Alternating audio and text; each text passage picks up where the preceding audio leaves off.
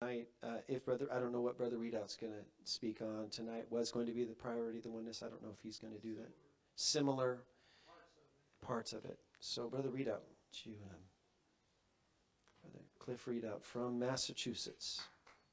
Praise God. Would be all right to stand and praise the Lord? Do I have to use that? Okay.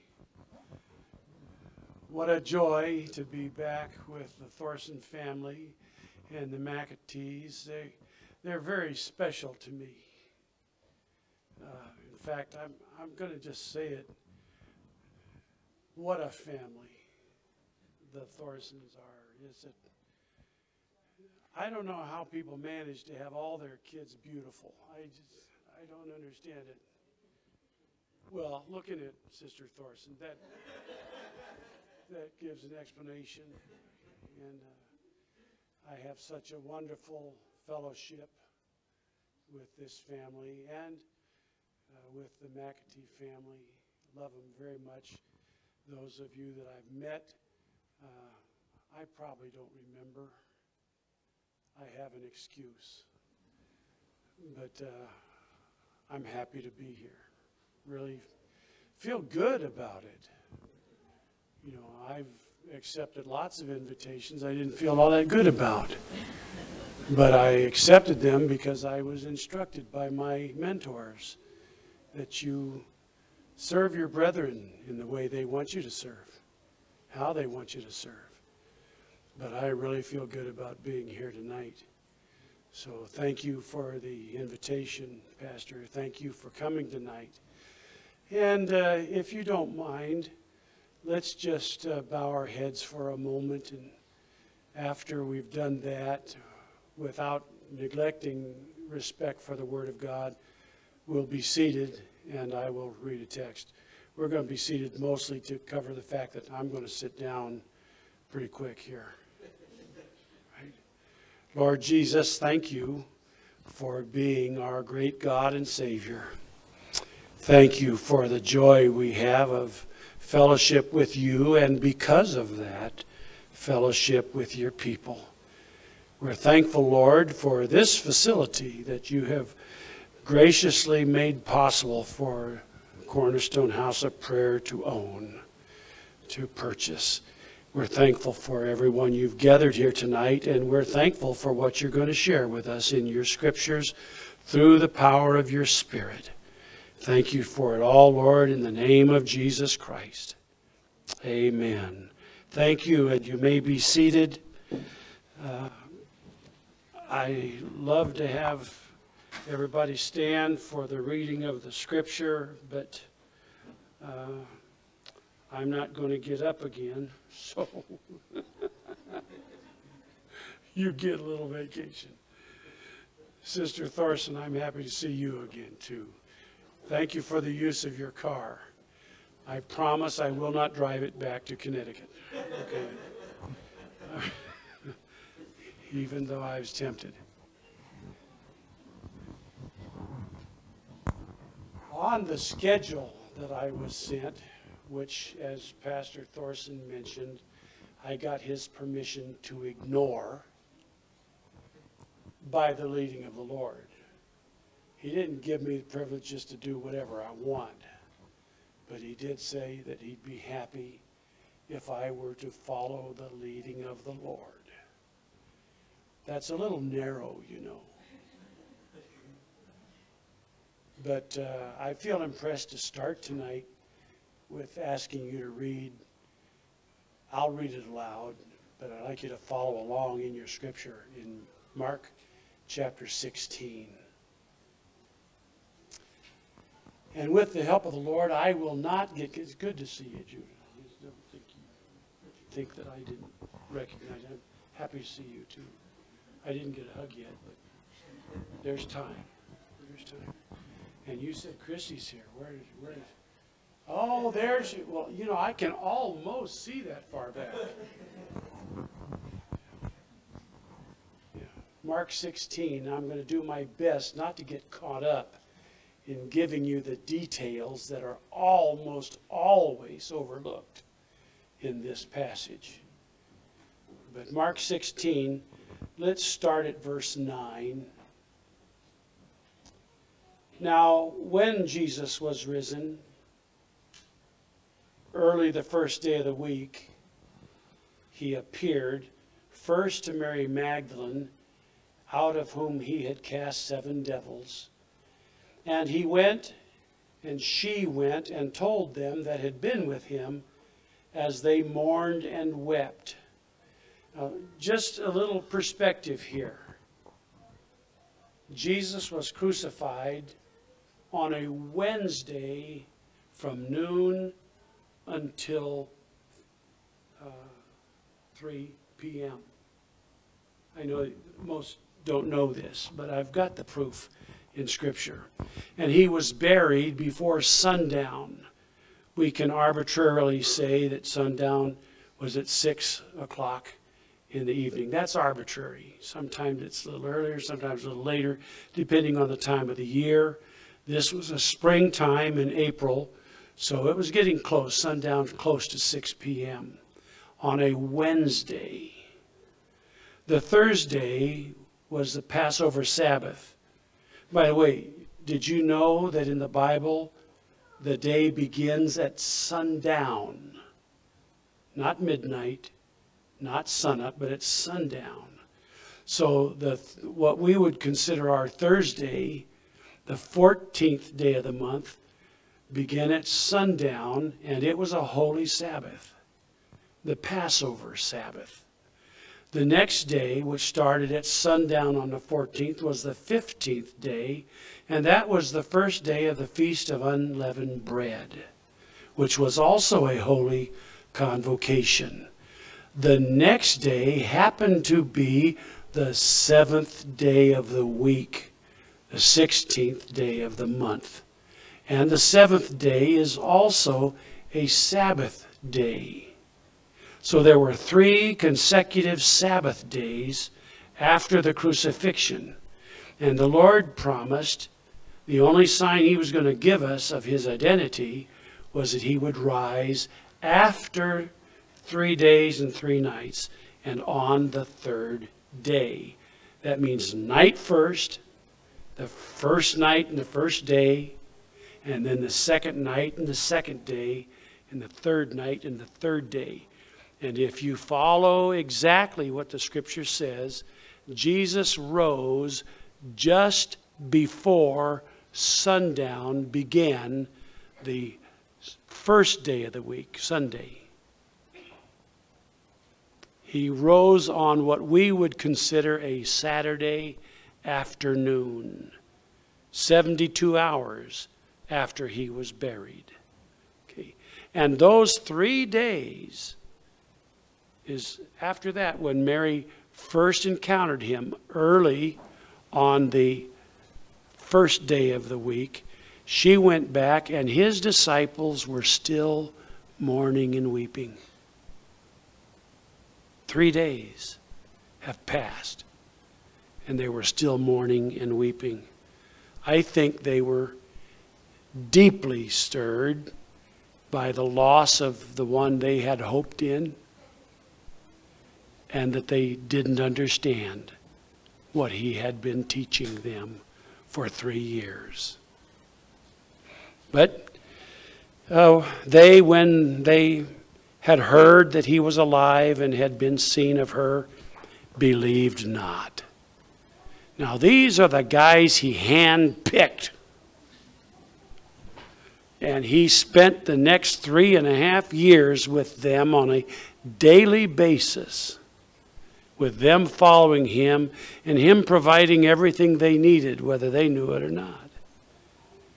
And after all that, after his expositions to them about what was going to happen, they still didn't understand it well enough that when the report came, I saw him.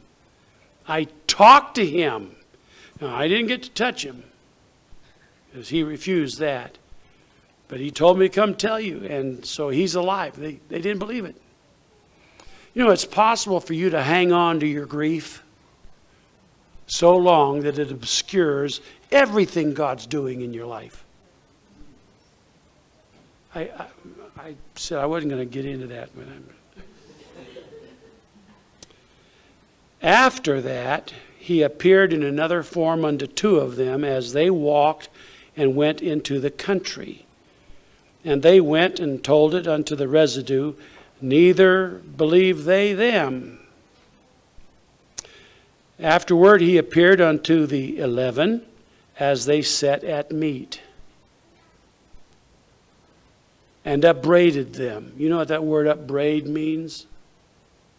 It's chew them out, scolded them big time, didn't spare any of them. That's Jordan, isn't it? yeah. He upbraided them with their unbelief and hardness of heart. Hey, these are the guys he handpicked. This is three and a half years after they were with him, day and night. After he gave them the inside story, as well as everything he gave the public. And they were still hard hearted. There's hope for us. There's hope for us. And he upbraided them because they believed not them which had seen him after he was risen. And here's the part of the passage I am going to really try to bring home tonight. And he said unto them, I got to remind you, these are the goofballs that were clueless after three and a half years, whom he just chewed out because they didn't believe the testimonies of eyewitnesses who had hard hearts. Okay. And he said to them, Go ye into all the world and preach the gospel to every creature.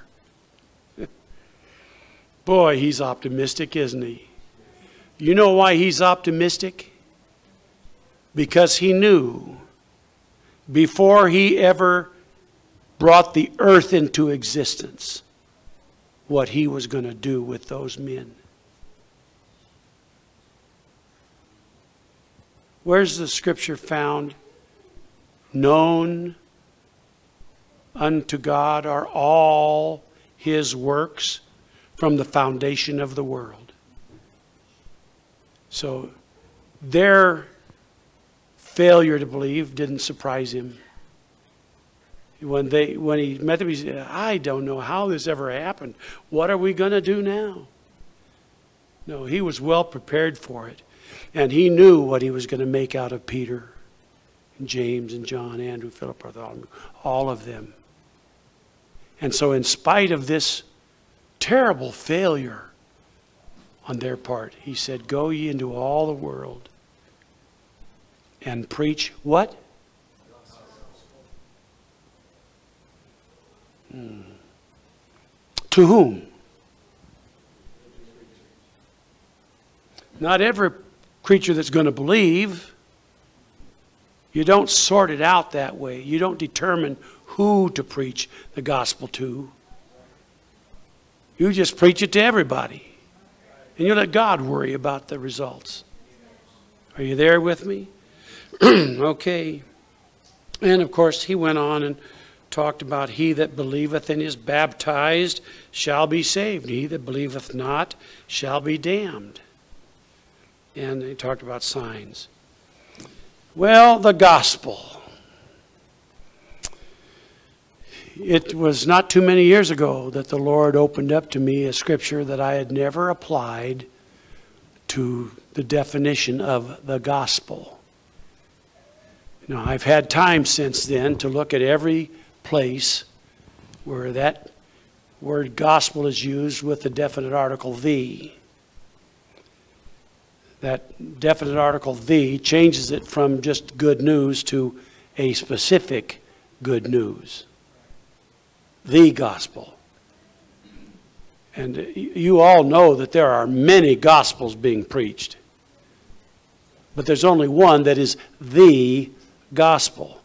And the Lord doesn't care a bit about any of us ever preaching anything other than the gospel. And he didn't say, preach it to those you think are good candidates to receive it. He said, preach it to every creature. Now, I don't really know that that meant you can go out in the woods and preach to the crickets. They probably know him better than we do. They've never been out of his will, you know. and I wonder how they felt about that when the fish hook went through. and they, some of us kind of got an idea of what that's like the gospel. When you ask a, a preacher, what is the gospel, they'll usually take you to 1 Corinthians, where Paul said, I gave you what I, I got. You know, the gospel is death, burial, and resurrection. You know what's wrong with that definition? Can you find that for me, Jordan, in 1 Corinthians? Is it 15? You know what's wrong with defining the gospel as death, burial, and resurrection? It leaves out the single most important thing that makes the rest of it meaningful. What was it? I, I gave you what I got, how that, you want, go ahead, read it for me. Uh, starting verse one, uh, moreover, brethren, I declare to you the gospel which I preached unto you, I'm declaring to you, I'm exposing to you, I'm outlining for you, I'm opening up to you the gospel which I preached unto you, which I had preached unto you, which I preached unto you. And what is it? which also ye have received and wherein ye stand, You received it, and if you're standing, you're standing in the gospel that I am declaring unto you. How that, go ahead. which also ye are saved, You're saved by this gospel, if ye keep in memory what I preached unto you. but only if you keep in memory what I preached to you. What had he preached to them? The gospel, which he is about to explain a little bit. Go ahead. Unless ye have believed in vain. And if, if you don't continue in the gospel, what I, what I preach to you, you believed in vain. What you know and, and your actions based on what you know will come to nothing. That's what in vain means. How many of you want your life to come to nothing? I at least want to have a little bit of good to offer up to Him when I stand before Him. Okay. For I delivered unto you first of all I delivered unto you first of all that which I also received. that which I also received. How that?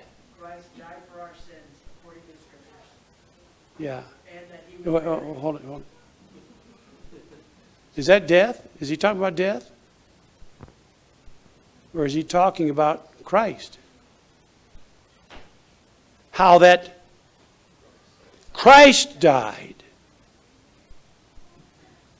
and was buried and rose again the third day according to Scripture. Did I get that right?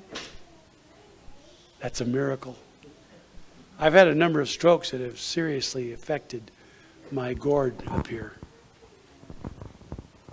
So the gospel isn't the death, burial, and resurrection. It's the death, burial, and resurrection of Jesus Christ.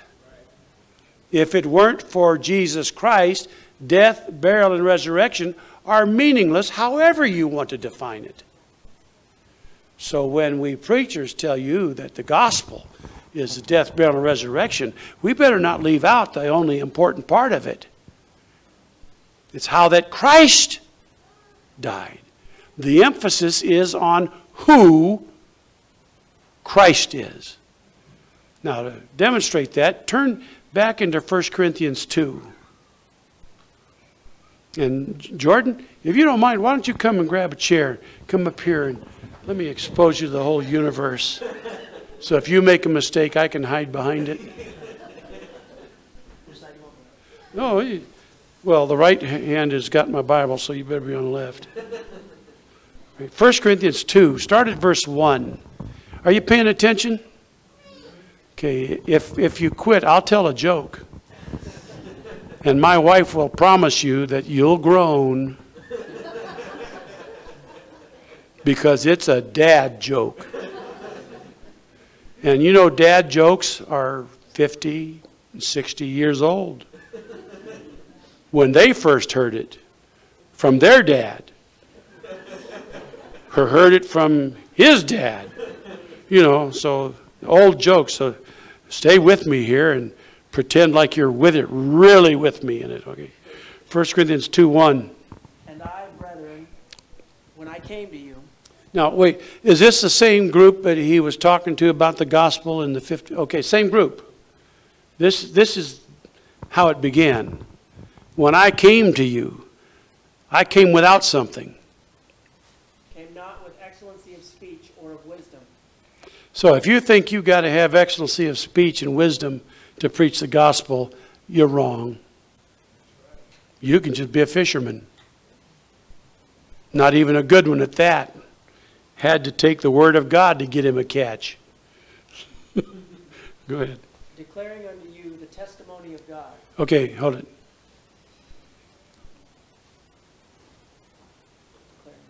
Yeah, but this is him telling about his preaching, right?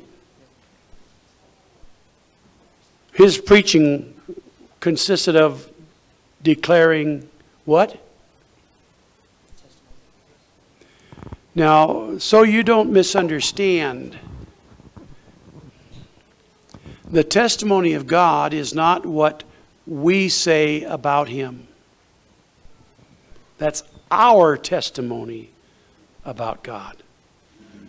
The testimony of God is God's own testimony about himself. And that's what Paul preached when he went to Corinth. He left behind him all of his academic abilities, and he was one of the most well educated men on the face of the earth at that time. He said, I set that aside. I didn't come with excellency of speech or of wisdom, but I came declaring unto you what God has to say about himself. You see it? It, it gets, it's even better as we go. Go ahead. For I determined not to know anything among you, save Jesus Christ and him crucified. What a statement. He says, I decided to ignore everything else I know. In fact, I determined that when I came to Corinth, there was only one thing I was going to know. I wasn't going to know anything else. I determined not to know anything among you except for one thing. What was that? Are we paying attention over here? What? That's a great idea. I could give him this. I can yell louder. If you have a microphone, it's more effective when you yell loud. That's, you know, that's the way good preachers do it, you know. You know, I learned a long time ago, if you're in a, in a service and you're preaching, and one of the young ones, real small children, starts getting really rowdy and loud, don't try to get louder. Get softer. That'll make everybody listen harder to you and ignore. Doesn't it work? Don't you pay better attention when the preacher whispers? You know why we shout? We're making up for not having something worth hearing. I'm sorry, that's.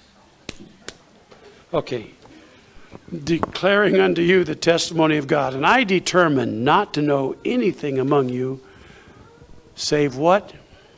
Jesus Christ and him crucified. How many of you believe that the scripture is God's word? I believe it more now than I ever have. And the more I study it, the more convinced I am that the Spirit of God moved on certain individuals and told them what to write, chose the very words they used. And you know something else I believe? I'm, I'm fully convinced of this. You don't, you don't have to. You can be lost if you want. Or you, see, that was a joke because I was getting a sense I'm losing you. There are two words in this statement that seemed to me so long ago to be extraneous.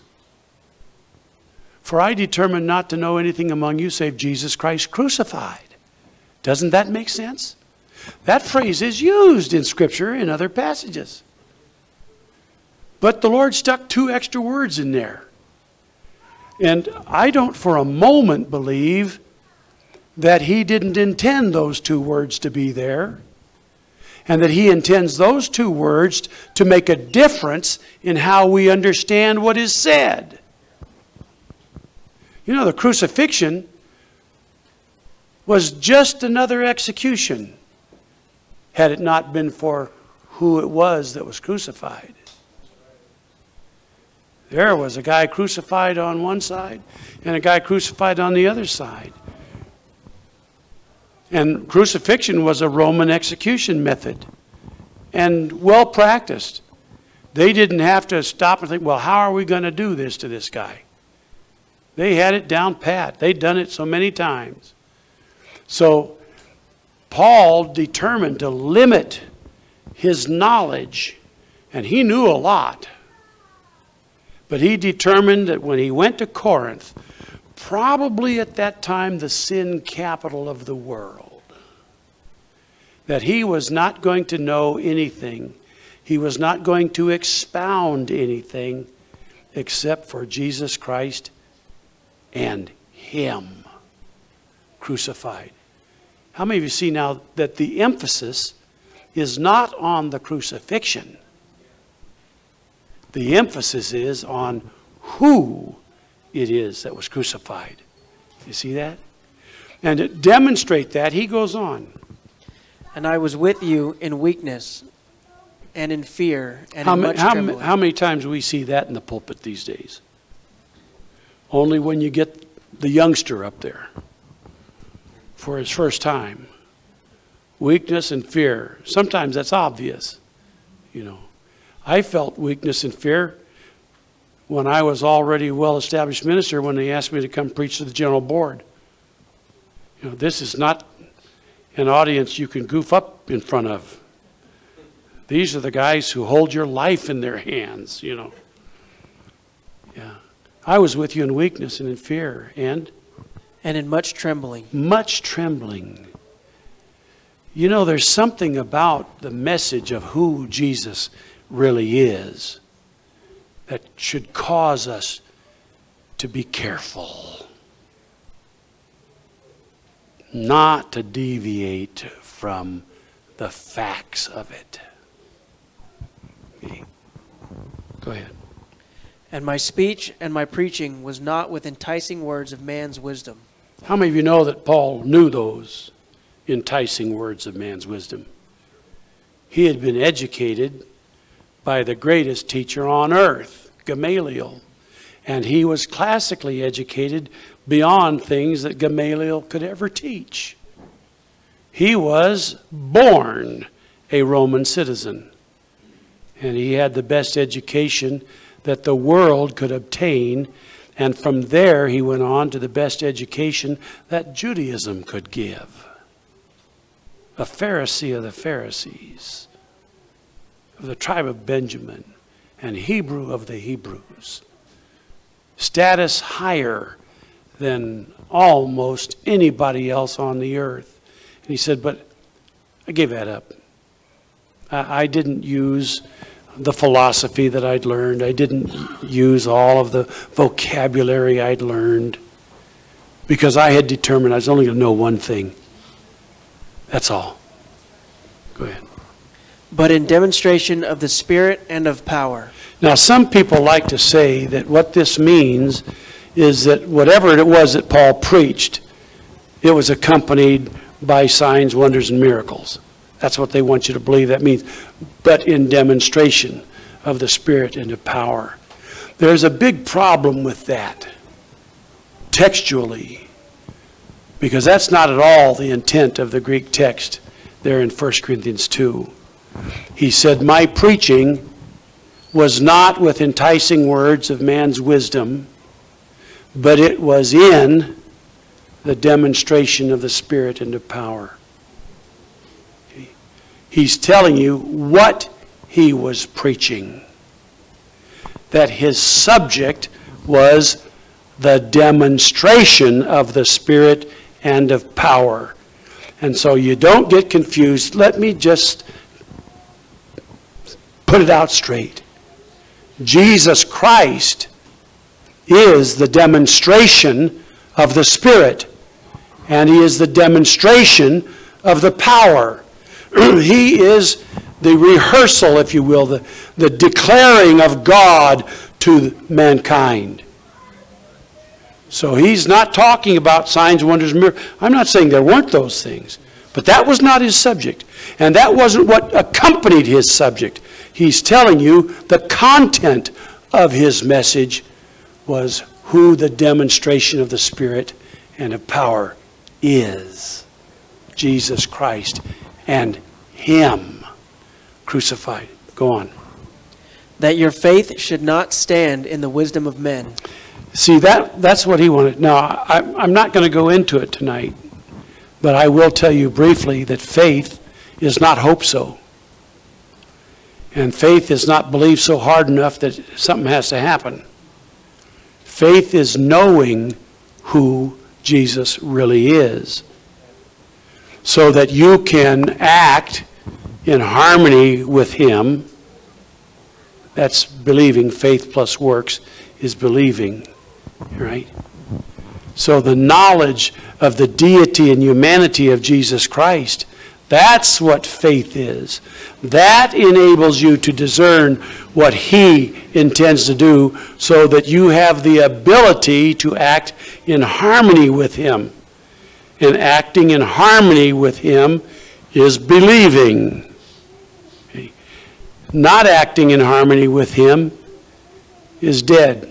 Faith without works, knowing Him without obeying Him is death. I mean, how many of you know where the passage is? Is it in Second Thessalonians, where Paul wrote about the day when he comes back in flaming fire, taking vengeance on all them who what? know not God and obey not the gospel. And now we're still coming to what the gospel is in detail in just a minute. Go on. but in the power of God. In the, your faith, your knowledge of God must not stand in book learning. Your knowledge of God must not arise out of reasoning and philosophy. It's got to arise from what? The power of God. From the power of God. Now, I assure you, you can't bring me a box that has the power of God in it. Okay. You can't point to a book, not even the scripture, that is the power of God. If you want to point to the power of God, you've got to get in range so that you can point to Jesus Christ because He is the power of God. He is the wisdom of God. Praise the Lord. Okay, go on. Howbeit we speak wisdom among them that are perfect. Uh, nevertheless, howbeit, what I say is wisdom. What I'm telling you. Now, don't think that wisdom is some kind of spiritual mastery. It's simply perceiving people and events in your life from God's point of view. That's wisdom. Being able to know how God thinks of this, what God thinks of that, how the, it seems to the Lord. How many of you know there are a lot of of people that men think are great that God doesn't care about very much because of the corruption in their souls. Okay. You know, there were false prophets. Have you ever wondered how a false prophet managed to survive his first month? When the law said kill him? You know? And yet some of them lived years and years and years and decades and decades without prophecies coming true, without pointing people to who God is. Okay. But there is wisdom in the gospel. It is demonstrating, it is revealing what God thinks about himself.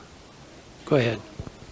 Yet not the wisdom of this world, Not the wisdom of this world, nor of the princes of this world, which come to naught. Did I get that right? I feel good when I get it right. Go ahead. but we speak the wisdom of God in a mystery, Um, there's an overlooked word. We speak the wisdom of God, not we speak some of God's wisdom. Some of you know the scripture enough, you should know this. Jesus Christ is the wisdom of God.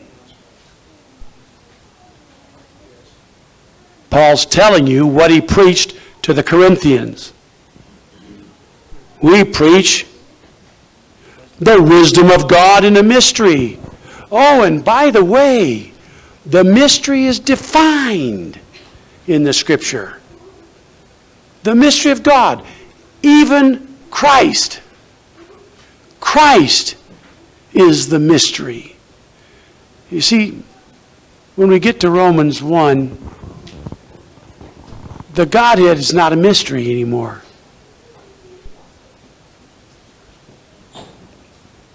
Even his eternal power and Godhead are clearly seen,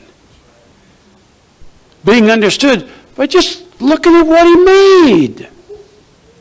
You know, try as hard as I might, I'm never going to see three. Well, who knows what'll happen with the eyes. But there's never going to be three of you. Now, me, I got a good start on the second one. But there'll never be two of me. There'll never be two of you.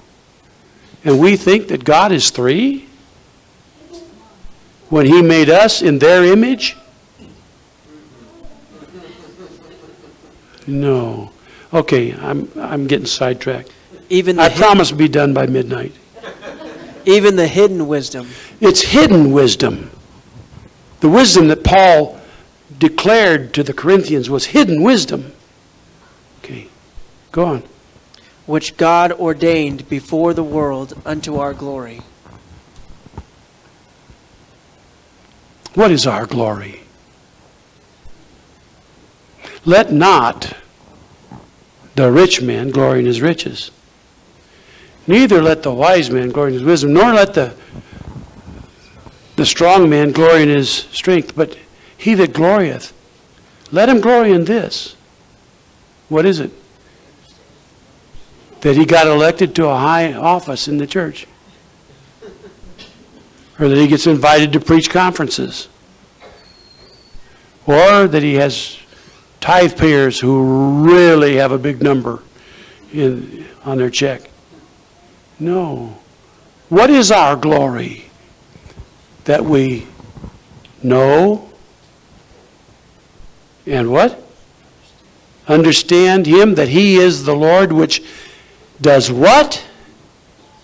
Exercises loving kindness, judgment, and justice in the high heavens. in the earth. For in these things I delight, saith the Lord. Where is that in Jeremiah? 9, 23 and 24? Yeah. And this mystery, this hidden wisdom, was ordained before there was a world for our glory. That's right. Now, i- hey, it wasn't that you're going to speak with tongues and, and see miracles and, and do great things. That's not our glory. Our glory is that we know and understand Him. That's it. Go ahead. which none of the princes of this world knew. What didn't they know? The, the, the princes of this world did not know this mystery. It was kept secret from them. It was hidden wisdom to the princes of this world. For had they known it, Had they known this hidden wisdom, this secret, if you will, if they had known this, they would not have crucified him, the Lord of glory. Now, do you see that and him? I determined not to know anything among you save Jesus Christ and him crucified. If the princes of this world had known who the him was, they would never have crucified him. Do you realize that Satan doesn't have a fight with God? He has a fight with you. You believe in one God? You do well. Devils also believe. The difference is they tremble because they know what it means. And so you never, never let the devil convince you that he is anything more than a tool in the hands of the Almighty God. You can't find Satan sassing at God. He had the perfect opportunity. Jesse, he snuck in with the sons of God, and the Lord said, Whence cometh thou, Satan? That was the perfect opportunity for you to say, None of your business. Who do you think you are? But he gave an honest answer, right? He has a problem with you. You, he's got a chance of defeating. He has no, no possibility of even getting God to move over a half inch on the throne. Well, praise the Lord. Had they known it, they would not have crucified the Lord of glory. Now, this was the secret. The mystery, the hidden wisdom was that Jesus Christ is, in fact, a Lord of glory.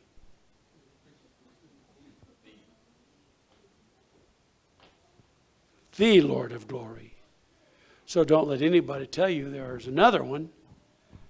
You know, in fact, Jesus Christ is so narrow minded about it in the book of Revelation, he calls himself the first and last, the Alpha and Omega, the beginning of the creation of God. And he even goes so far as to say, the Almighty.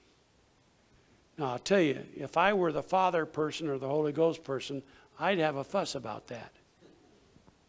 Say, wait a minute. You're not the Almighty, you're one of three. How nonsensical is that? You have three almighties. No, you might have a one third mighty, a one third mighty, and a one third mighty. Put it all together, it's almighty. You know, but no, he's narrow minded about that, who he is. And the good news that uh, Romans Romans 1, we'll start there and we'll end up in Romans 16, 27, but I promise not to go through every verse. Not even I can do that in a month. Romans chapter 1. Yeah, we'll start at the beginning, first three verses. Are y'all still awake out there? If you aren't, you, you don't snore. I can testify. Paul, a servant of Jesus Christ, called to be an apostle. Wait, wait. Who do you know today that would ever start their letter without saying Cliff Readout, the chairman of the Apostolic Leadership Institute? Which actually I'm not anymore. I'm chairman emeritus. you know, what's he start with? He starts with the highest title the highest office that a Christian can have. He that is greatest among you shall be the servant of all. Paul, a servant of Jesus Christ, called to be an apostle. In other words, an apostle is a work he does, but what he is, is a servant of God. No higher position can be had among human beings or angels than being a servant of God. Okay, I'm getting sidetracked. What time is it? Don't answer. You know what it means when the preacher looks at his watch? You know what it means. Nothing. And you know what it means when he says, in closing, is you've still got time for a 10 minute nap. No. Go, I'm sorry. Go ahead. Separated unto the gospel of God. Oh, if that were only true with us today, that we were servants of the Lord and called to whatever role in ministry and service that He gives to us, that we would be separated from the rest. Separated what? Unto the gospel of God. I was separated to the gospel of God. That means I left the rest out because I was separated. When He called me to be an apostle, He took me out of a circumstance in which there were other things than the gospel of God. Are you getting this? Now, am I making this up or is this actually what Scripture's saying? Now, if you're smart, you'll say, oh, that's what the Scripture says, Brother Readout. Because I can be mean. I know you don't believe that. Well, you do. go, go ahead. Which he had promised afore What, what, what had God promised before? The gospel of God. I was separated unto the gospel of God which He, God, had promised before. Right? Go ahead. by his prophets By His prophets. in the holy scriptures in the Holy Scriptures. concerning his son, Stop. The gospel of God concerns His Son. It doesn't concern you. It's not about you. It's not about me. It's not about the church. It's not about salvation.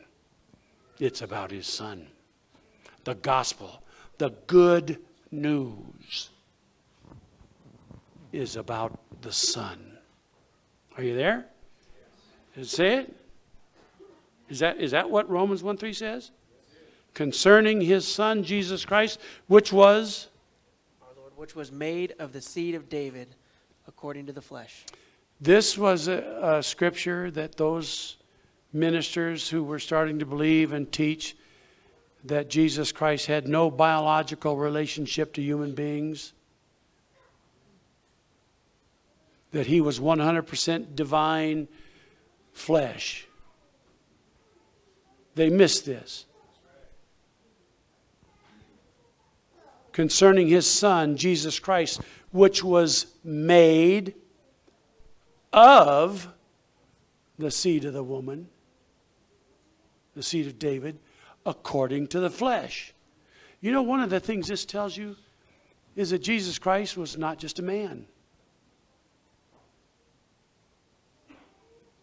The flesh, yes, made of the seed of David, just as prophesied, as promised in the scriptures. That good news that was prophesied, the gospel of God, which was promised and prophesied in the Holy Scriptures concerning his son, which was made of the seed of David according to the flesh. Go on. And declared to be the Son of God with power, And declared to be the Son of God with power, according to the Spirit of holiness, according to the Spirit of holiness, by, by the resurrection from the dead. the resurrection from the dead. You know what that's telling you? What, what does that really say?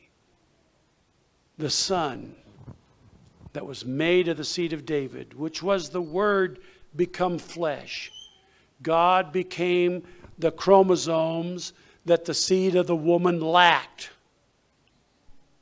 And by doing that, made a conception in the womb of Mary. And the child that was born, that holy thing which was born of her, was of the Holy Ghost because her egg cell was not going to become a child by itself. So the Word became flesh and took the seed of David, passed through the generations into the seed of the woman Mary, and he became a human being. That's good news. And the next time you wonder, where is God? You remember the gospel. He became a man and dwelt among us, and we beheld his glory as of the only begotten of the Father, full of grace and truth. Are there, isn't it? Now that's the definition of the gospel. Yes, he died. Yes, he was buried. Yes, he rose again. And that's a wonderful lesson to learn and to know. But that is not the gospel. The gospel is who did that? Who was crucified?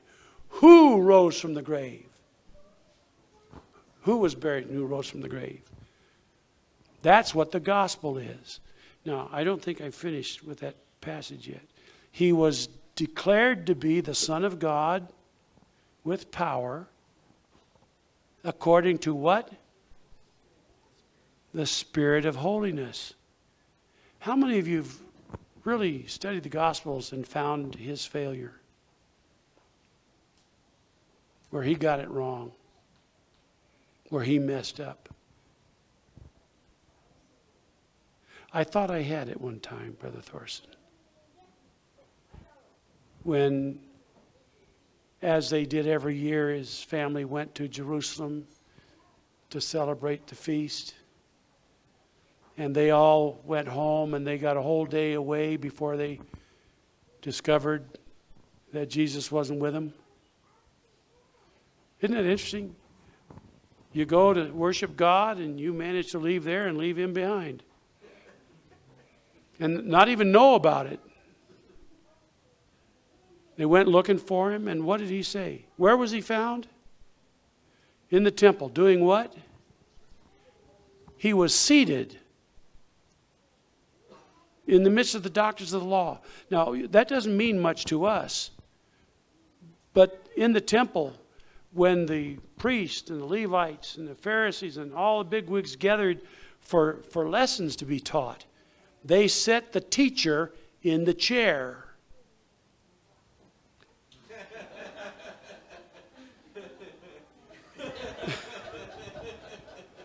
and he was just 12 years old. And they were astonished at his understanding and his wisdom, how he asked and answered questions. And of course, they found him there. And what did they do? His mother said, Why did you do this to us? What'd I do?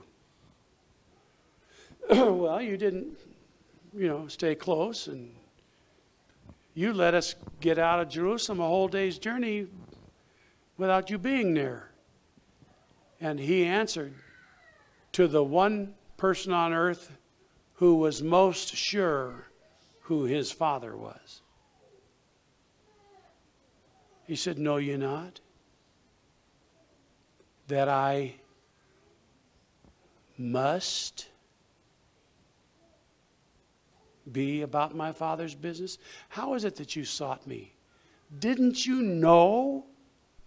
Don't you understand that I must be about my Father's business? What was he talking about? I've got to be here teaching. I've got to be here pouring out the truth of the kingdom. That's my job. I am giving them God's testimony about Himself. I'm demonstrating the God no man's ever seen. I am rehearsing Him in the sight of the bigwigs. I am the image of the invisible God. I'm the one in whom dwelleth all the fullness of the Godhead bodily.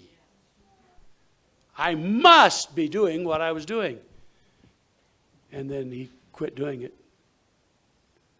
and went home with them. I thought, you know, well, if he was, if he must be doing that, and he, he, he quit and went home with his mother and stepdad, if you forgive me inserting that. Was that what he must do? Yeah, because I'll give you a secret that's not a part of this message. But the Father's business is obedience to the authorities above you. That's the Father's business. You being obedient to the authorities God has put above you in life. And so when his mom said, You got to come home with us, no problem, Mom. That's the Father's business. Now, if you're not giving me orders, I'll be back here.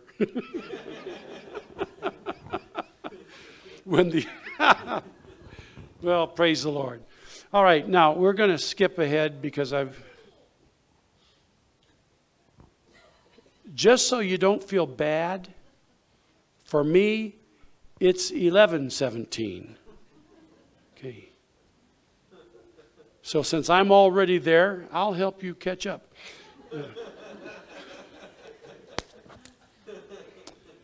Romans 16, starting at verse 27.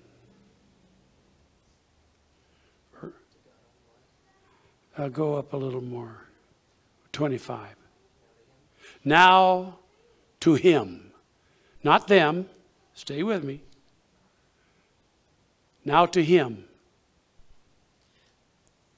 Now to him that is of power to establish you according to my gospel. Okay, listen up. You don't have the power to establish yourself. Nothing you do is going to do it. Nothing you do is going to establish you. But He has the power to establish you. And I'll tell you, if He speaks to you and says, Be a frog, you know what's going to happen?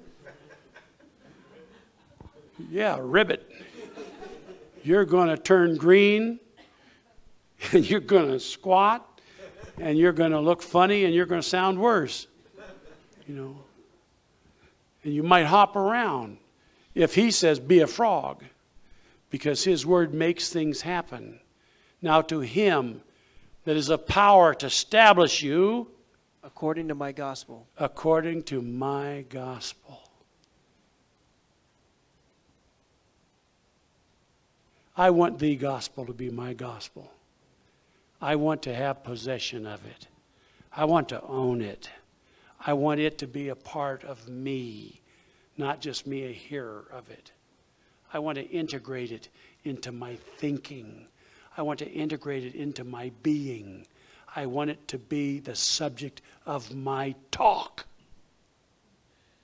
Okay, go ahead. He that is a power to establish you according to my gospel and the preaching of Jesus Christ. Now, the word and there is kai in the Greek, and it is often, often translated even.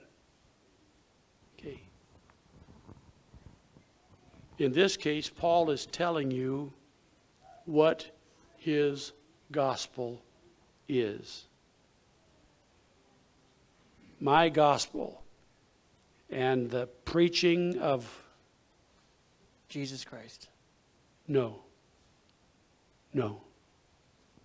That's not true. It's not the preaching of Jesus Christ. There is so much preaching of Jesus Christ that goes on in this world that is meaningless, empty, vain, because it's not the gospel. According to my gospel, even the preaching of Jesus Christ According to the revelation of the mystery. Not all preaching of Jesus Christ is according to the revelation of the mystery. See, that hidden wisdom, that mystery which was hidden, is no longer hidden. You find that back in Romans 1. That which may be known of God has been revealed. That's what makes us all without excuse. So, according to the revelation of the mystery, it's the preaching of who Jesus really is. That's the gospel. Who Jesus really is. That God is not way out there, God is with us. According To the revelation of the mystery, which was kept secret since the world began. Yeah. It was kept secret. If the princes of the world had known, did you ever wonder why the Lord told the devils, keep quiet? Don't tell. We know you who you are. You are the Christ, the Son of the living God. Well, shh. Don't tell. You know why? Somebody had to crucify him. Now, none of those that encountered him would have anything to do with crucifying him. They wouldn't do it. They were the ones that begged him not to send him to the pit. They knew who he was, and he silenced them. Of course, they didn't know until they encountered him. When they encountered him, we, oh, what are we to do with you? We know you who you are. Shh, don't tell. It's not the job of angels or devils to preach the gospel. It's not the job of angels to preach the gospel. It's not the job of devils to preach the gospel. It's up to us, to whom he said, Go ye into all the world and preach the gospel unto every creature. Okay, go ahead. But now is made manifest. Ah, what is made manifest? The mystery which was kept secret since when? yeah. But now it's made manifest. What does that made manifest mean? What does manifest mean? Actually, the, the Greek word is very specific made visible. In other words, you have to be blind or keep your eyes shut to miss it. That's right. Made manifest. But now, it was kept secret. Satan didn't know about it until too late. But now is made manifest and By the scriptures of the prophets, by the scriptures of the prophets. They, you know, the scriptures of the prophets were there. They were there. They were written. God's people had them. Some who weren't God's people had them. Some who had them that weren't God's people became God's people, like an Ethiopian eunuch. Okay. When he found out who Christ was. Okay, Go ahead. according to the commandment of the everlasting God, God commanded something. What did he command? Yeah, I'm, I'm making it hard. The secret, that which was kept secret since the world began, but now is made manifest, and by the commandment of the everlasting God, made believed, made known. made known to America, to now that doesn't talk about political boundaries, but that's every ethnicity, every tribe, every family group. This thing, this hidden wisdom, this gospel, which was kept secret, even though in the scriptures the prophets declared, made known, written, it was kept secret until this time. And God commanded that it be made manifest, made known to all nations. Why? For the obedience of faith. For the obedience of faith. This is critically important. Do I have till 9? Anybody give me till 9:15? I got a 9:15. Who'll give me a 9:30? I'm looking for a 10 o'clock. Judah, you? Yeah, thank you for your hand up. Thank you. I keep this up. You'll find stones to throw. And if their aim is not good, you're in trouble. I'll shield you. You'll shield me. You don't have to. I'll be hiding behind you. I'll, I'll set you forth first. yeah. The obedience of faith. Not all obedience is of faith. You know, it's possible for you to get baptized in Jesus' name and just get wet. Do you know it's possible to speak in tongues and not have your life changed? It's, it's not the works that save us. Now, don't get me wrong. You're not going to be saved without repenting. You're not going to get saved without being baptized in Jesus' name. And that means going under the water. And you're not going to be saved without receiving the gift of the Holy Spirit, and that will be accompanied by speaking a language you don't know.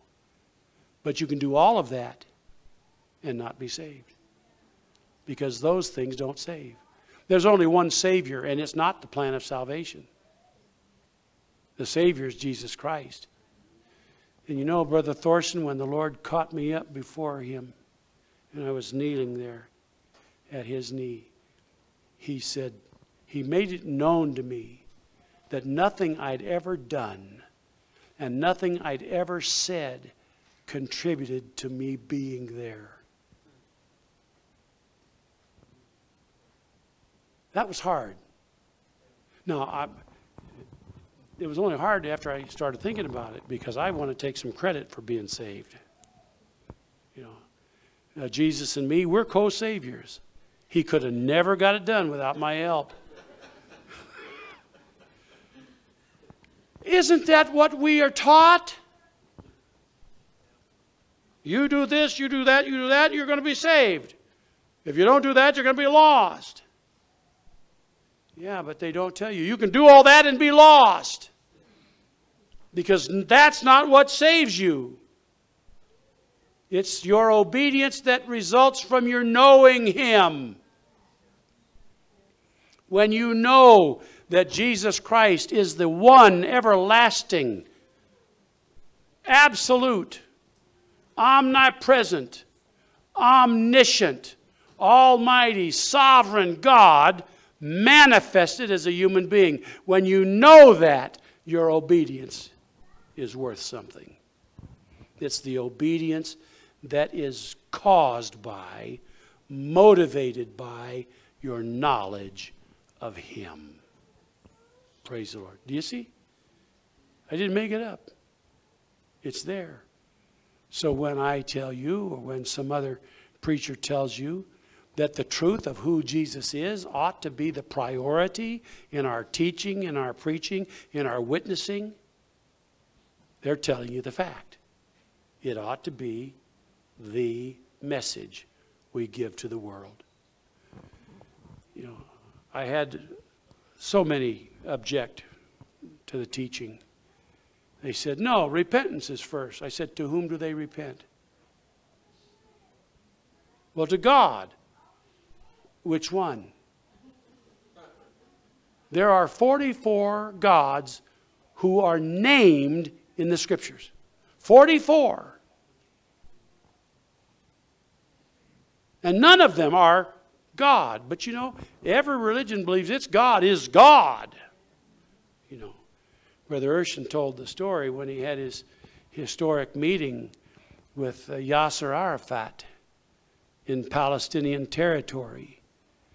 How Arafat took him by the arm. He put his right hand under Brother Urshan's arm and led him out to the crowd.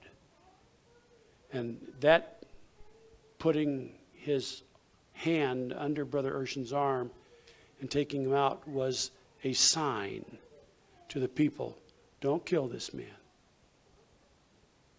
Don't kill this man. And that's how we got our, one of the things that helped us get our church registered and recognized in Palestinian territories. But Arafat, Brother Urshan told the story. He said the last thing he told me before he took me out before the crowd was, Your God is my God. He says, whatever that meant. Well, of course, we oneness Pentecostals hearing that, oh, he's acknowledging Jesus. No, he wasn't. He was saying, whether you know it or not, Allah is your God. Because your God is mine. Because they believe that Allah is the God. But there is no parallel between Allah and the God of the Scripture. They are contradictory one to the other. One says it's okay to kill your enemies, the other one says love them. Well, I love them dead. I'm going to love you to death. Here, have my favorite rock. Yeah. Well, which God? To which God do you repent? Well, the sad story is most people repent to the God of their imagination. They repent to a God who's going to overlook their favorite sin as long as they help clean up the other ones. They might be worshiping a God who is one of three persons, or one of two persons. Or they might be worshiping a God who is not all knowing. They might be worshiping a God who they think was stunned when Adam sinned and saying, Oh my, what do I do now? That God doesn't exist. God has revealed himself. God has revealed himself. He's made himself known and understood. And it's that revelation of him, that truth of him, that is the good news. You don't have to imagine what God's like. He's told you what he's like. He's demonstrated what he's like. And I'll tell you, when I was at the Lord's knee and that experience he gave me, I was surrounded by an uncountable multitude of people. And I didn't care who it was. Mao Zedong could have been kneeling right there beside me, and it would have been just fine with me because none of us mattered. But it was him. He mattered. And I got to be there. And it was his choice. Praise the Lord. So, the priority of the oneness. Next time you have an opportunity to witness, like Brother Thorson had in the shop, don't deal with their sin problem. Don't try to correct the, that they're going to the wrong church or they believe the wrong things or that their lifestyle is messed up. They already know that. I had a man, I, I, I told Brother Thorson and Brother Fernando earlier today, I had a man that wrote me a question through allexperts.com back in the day. And his question was, Why do I feel condemned when I leave Mass? You know, he goes to church, goes faithfully to church, Catholic family, Hispanic family of five. They, they go to church every Sunday. He says, Why do I feel condemned when I leave Mass? And my answer, the, the opening answer was because you were condemned when you went there and they didn't have anything that could fix that. So you leave with the same condemnation you came in with.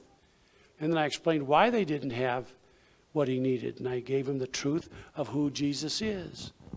And the result of that is he and his family came to church, heard Brother Michael Smith preach right out of my oneness message, the same message that he had taught his family the Saturday night before, the same page in the lesson.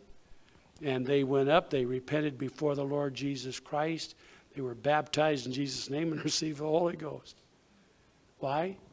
Because I didn't fool around with standards of righteousness. I didn't fool around condemning the sin of their life. I just told them who Jesus is.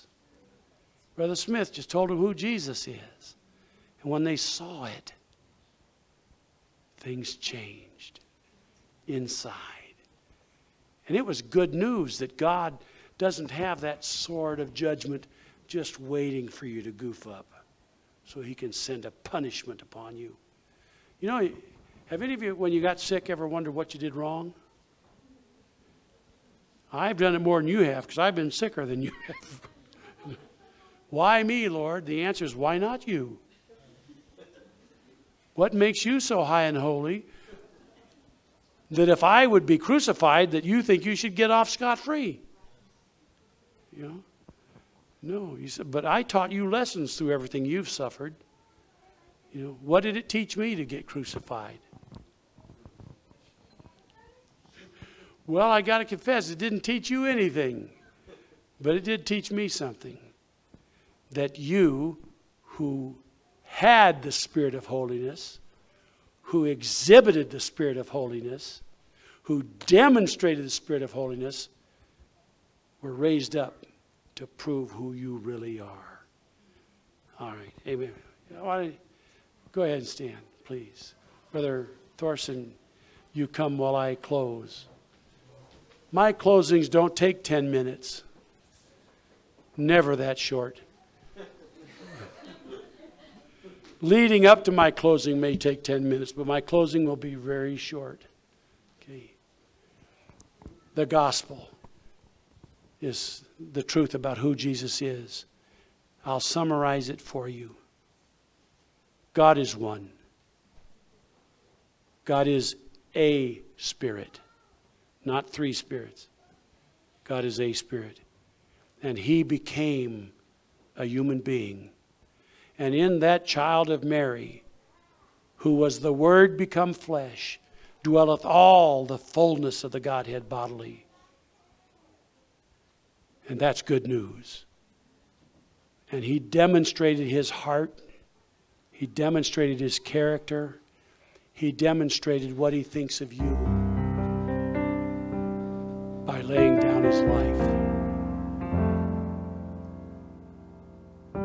often thought, maybe you have, if you have, I want you to raise your hand if you've thought this, that the price he paid was excessive for me. Yeah. Well, the good news about that part is he didn't pay for you, he paid for what he can make out of you. He paid for what he's going to turn you into if you obey the gospel. If you obey the faith, the knowledge of God, he'll make you into a son of God. And that's worth the price. Amen. Pastor? You can know Him. You can know Him. You can know